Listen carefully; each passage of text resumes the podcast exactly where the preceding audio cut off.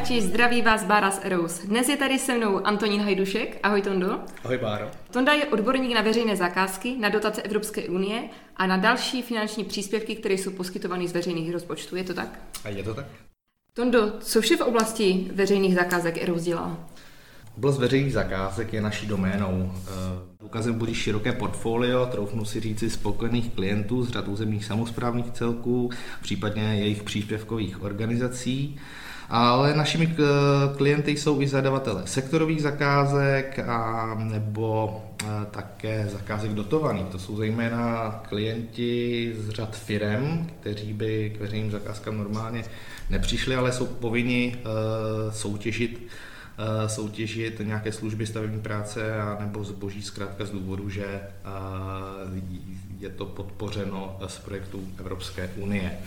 No a zabírá, zabíráme se kompletní administrací veřejných zakázek, eh, případně pouze dílčím poradenstvím týkající se svízelných fází zadávacího řízení, to jsou ty pověstné juristické oříšky, které se můžou v postupu dle zákona o zadávání veřejných zakázek objevit a rovněž zpracováváme námitky, to, je zase, to jsou služby, které poskytujeme víceméně, nebo které zajímají zejména dodavatele, tedy účastníky zadavacího řízení a ty námitky směřují většinou proti nezákonnému postupu zadavatele nebo proti, řekněme, jinak nesprávnému postupu zadavatele.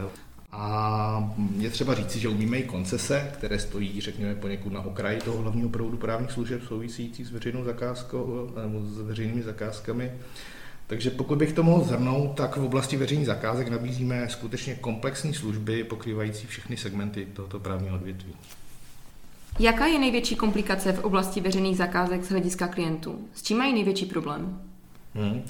Řekl bych, že se to různí s ohledem na druh klienta. Pak, když zastupujeme v zadávacím řízení územně samozprávný celek, tak ti samozřejmě již mají určité know-how, specializované pracovníky, kteří jsou v této oblasti školení, takže zde se může jednat někdy o určité postupy zadavatele, které z mého pohledu jsou, nejsou nezbytné. Jinými slovy, úředníci někdy generují více papíru, než je podle zákona potřeba. Tam se snažím tedy klientům vysvětlit, co je a co již není potřeba, co je tedy pouze již takzvaným papírem pro papír. No a pak u klientů, kteří jsou příjemci dotace, tak ti nemají třeba vůbec žádnou zkušenost se zákonem o zadávání veřejných zakázek, vůbec obecně s postupem Eh, týkající se výběru dodavatele. Takže těm samozřejmě pak eh, pro ně tou komplikací je celý ten postup. Ti by si, troufnu si tvrdit, bez eh, naší pomoci zkrátka vůbec neuměli poradit. Dá se říct, že jsou nějaké velké komplikace v oblasti veřejných zakázek i co se legislativy týče?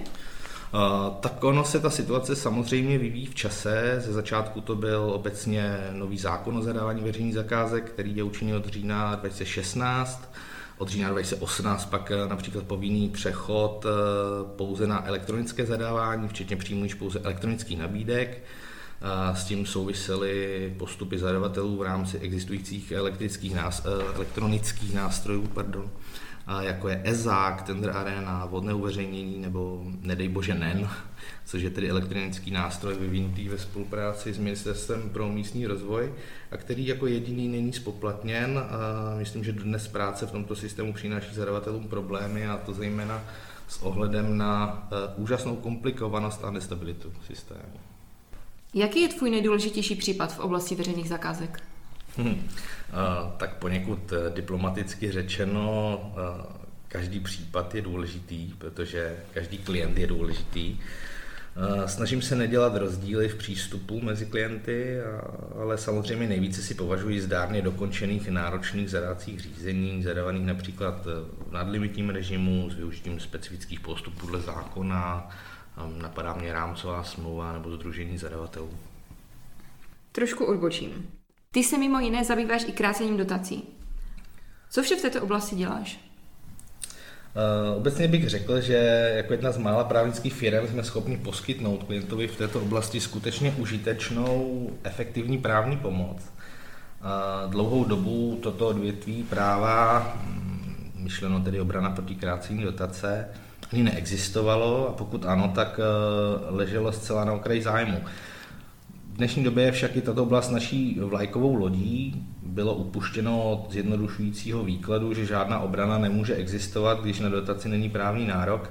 Dnes se naopak říci, že se lze bránit a to velice efektivně. Eh, důkazem budíš naše úspěchy na tomto poli, kdy jsme klientům původní požadovanou vratku dotace ve výši 100% poskytnuté dotace, tedy v řádu milionů korun, dokázali snížit na jednotky procent. Bez našeho know-how si troufnu tvrdit, by takového snížení vlastními silami nikdy nedosáhli. Jak jste schopni v ERUS pomáhat klientům v oblasti krácení dotací? No tak eh, v zásadě existují eh, dva základní procesy, které se odvíjí od toho, zdali má být korekce dotace provedena před samotným vyplacením. Tedy eh, situace, kdy klient sice měl dostat dotaci v příslíbené výši, ale vlivem nějakého tvrzeného pochybení ze strany poskytovatele dotace má dostat méně, anebo třeba vůbec nic. A nebo druhý případ, kdy klient dostal proplacenou celou dotaci, ale následnou kontrolou je poskytovatelem dotace požadováno její vrácení. No a v závislosti na skutkovém stavu pak e, samozřejmě vhodně volíme e, prostředky obrany. V zásadě lze říci, že aplikujeme všechny, které se nabízí, e, to znamená námitky, e, odvolání, správní žalobu, e, Důležité je vědět, že samotným důsledným uplatňováním procesních obran v rámci řízení eh, o krácení dotace se ten samotný proces jakoby prodlužuje, eh, a což může být pro klienta samozřejmě výhodné, eh, neboť ten okamžik vrácení dotace jsme kolikrát schopni oddálit o několik let a klientům tak poskytnout potřebný čas. Zároveň jsme skoro vždy schopni snížit požadovanou korekci, byť to samozřejmě nelze říct absolutně, neboť Někdy samozřejmě existují případy, kdy, se, kdy je pochybení eh, zjevné a požadovaná korekce dotace je odpovídající. Ale jak říkám, má zkušenost velí, že se nám pravidelně daří snižovat požadovanou korekci a když ne na nulu, na nulu tak aspoň na pro klienta akceptovatelnější úroveň, například 25% eh, z původně třeba požadovaných 100%. No, hmm, samozřejmě Rád bych zdůraznil, že čím dříve se na nás klienti obrátí od okamžiku, kdy mají informaci, že z jejich dotací mm, je něco špatně, ve smyslu proběhla veřejnosprávní kontrola a je avizovaná korekce dotace, tak samozřejmě tím je to lepší, protože ta právní samoobsluha v těchto věcech může kolikrát přinést více problémů než užitků Klienti kolikrát nejsou totiž úplně schopni oddělit eh, to, co je relevantní právní nebo skutkový argument, eh, který rozbíjí argumentaci poskytovatele dotace a co je třeba již pouhé stěžování si na nespravedlivý svět. Takže hm, kdybych to uzavřel, čím dříve se totiž uplatní ty správné argumenty, tak eh, tím dříve lze celou věc úspěšně dotáhnout do konce. Tondo, co tě v Eros nejvíce baví? Hmm. Řekl bych uh, si volnost a svoboda, kterou mám. Řekl bych, že jsme sice velká právnická firma, ale zároveň nemám pocit, eh, nebo aspoň já to tak tedy vnímám, že bychom byli korporát. A s tím pak souvisí, že jsme si s kolegy blíže a mý kolegové v práci jsou mými dobrými kamarády a proto se do práce těším a z dobrého pocitu se pak odvíjí to, že mě baví má práce jako taková, bych řekl. No. Co ti naopak na své práci připadá nejtěžší? Nejtěžší bych řekl zachovat si zdravý rozum, nezbláznit se, protože mm, zejména v té části, která se týká třeba obrany proti krácení dotace, tak uh, někdy už eh, jsme pro toho klienta takovou jako poslední instancí uh, a poslední záchranou, takže v momentě, kdy tam jde o spousty desítek milionů korun, tak uh, jsou samozřejmě ti klienti nervózní a uh, zahlcují samozřejmě několikrát, ale takže třeba mít nějakou frustrační toleranci, což si troufám tvrdit, že mám, takže nějak to zvládám, nehroutím se. Jaká si myslíš, že je nejdůležitější vlastnost studentů právnických fakult? Uh, tak já bych řekl, že to jednoznačně hm, bude počítačová a obecně informační gramotnost, byť se to nemusí zdát, ale řekl bych, pokud jde o počítačovou gramotnost, tak někdy nechápu, jak eh, studenti, kteří jsou narození kolem roku 2000 a s počítačem a chytrými zařízeními v zásadě vyrostli, eh, že neumí řešit některé snadné úkoly ve Wordu nebo v Excelu. A to bych řekl, že potom mohou být klidně i uh, vysoce erudovaní, ale tohle co trošku snižuje pocit potom, jakoby, alespoň u mě to tak funguje. Jak ještě větší důraz uh, osobně kladu na informační gramotnost, uh, myšleno schopnost prostě rychle vyhledat potřebné informace, vědět, kde je najdu, jak je vyhodnotím, jak je mám zpracovat pro potřeby zadání, které mám. V dnešním světě, kde je vše potřebné vlastně snadno dostupné na internetu, tak bych řekl, že to je naprosto klíčové. A nikoli tedy jen pro studenty právnických fakult, ale obecně prostě pro kohokoliv, kdo pracuje s informacemi, s obrovským množstvím informací, což prostě práce právníka vyžaduje. Říká se, že dnešní době je přeregulovaná, že existuje ohromné množství norem a předpisů, které regulují běžný život mnohem více, než tomu bylo dříve. V té záplavě předpisů se bez informační gramotnosti ani nelze vyznat. Eh, to znamená, řekl bych, že to, co se student našprta na fakultě, se časem prostě vypaří, zůstane pouze to, čemu se nakonec eh, ten student bude věnovat ve své praxi. Eh, I z toho důvodu je prostě dle mého názoru skutečně velice důležité umět si rychle najít a vyhodnotit informace. To považuji za asi klíčovou vlastnost prostě studenta, třeba práv, ale řekl bych obecně. Co bys doporučil studentům, kteří zvažují kariéru v advokacii? Co bych doporučil?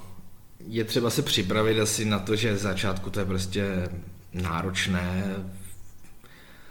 Ten student vyjde, vyjde školu, v ideálním případě má ještě v hlavě eh, něco, co mu zůstalo ze státnic, ale Aspoň v mém případě to bylo tak, že já jsem vyšel školu a věděl jsem zcela jistě, že nevím vůbec nic. Takže eh, na jednu stranu to byl obrovský pro mě takový jako takové, řekněme, období, kdy jsem se neuvěřitelně zdokonalil, řekl bych, jakoby právně, paradoxně až tedy ta praxe, nikoli ta škola. No, v době, kdy já jsem začínal, tak ještě řekněme, mzda advokátního koncipienta byla na úrovni e, skoro minimální mzdy. Dneska bych řekl, že ta situace už taková vůbec není, že Ferus teda rozhodně ne. To je zkušenost, kterou já už asi mm, nějakým způsobem nezužitkuji.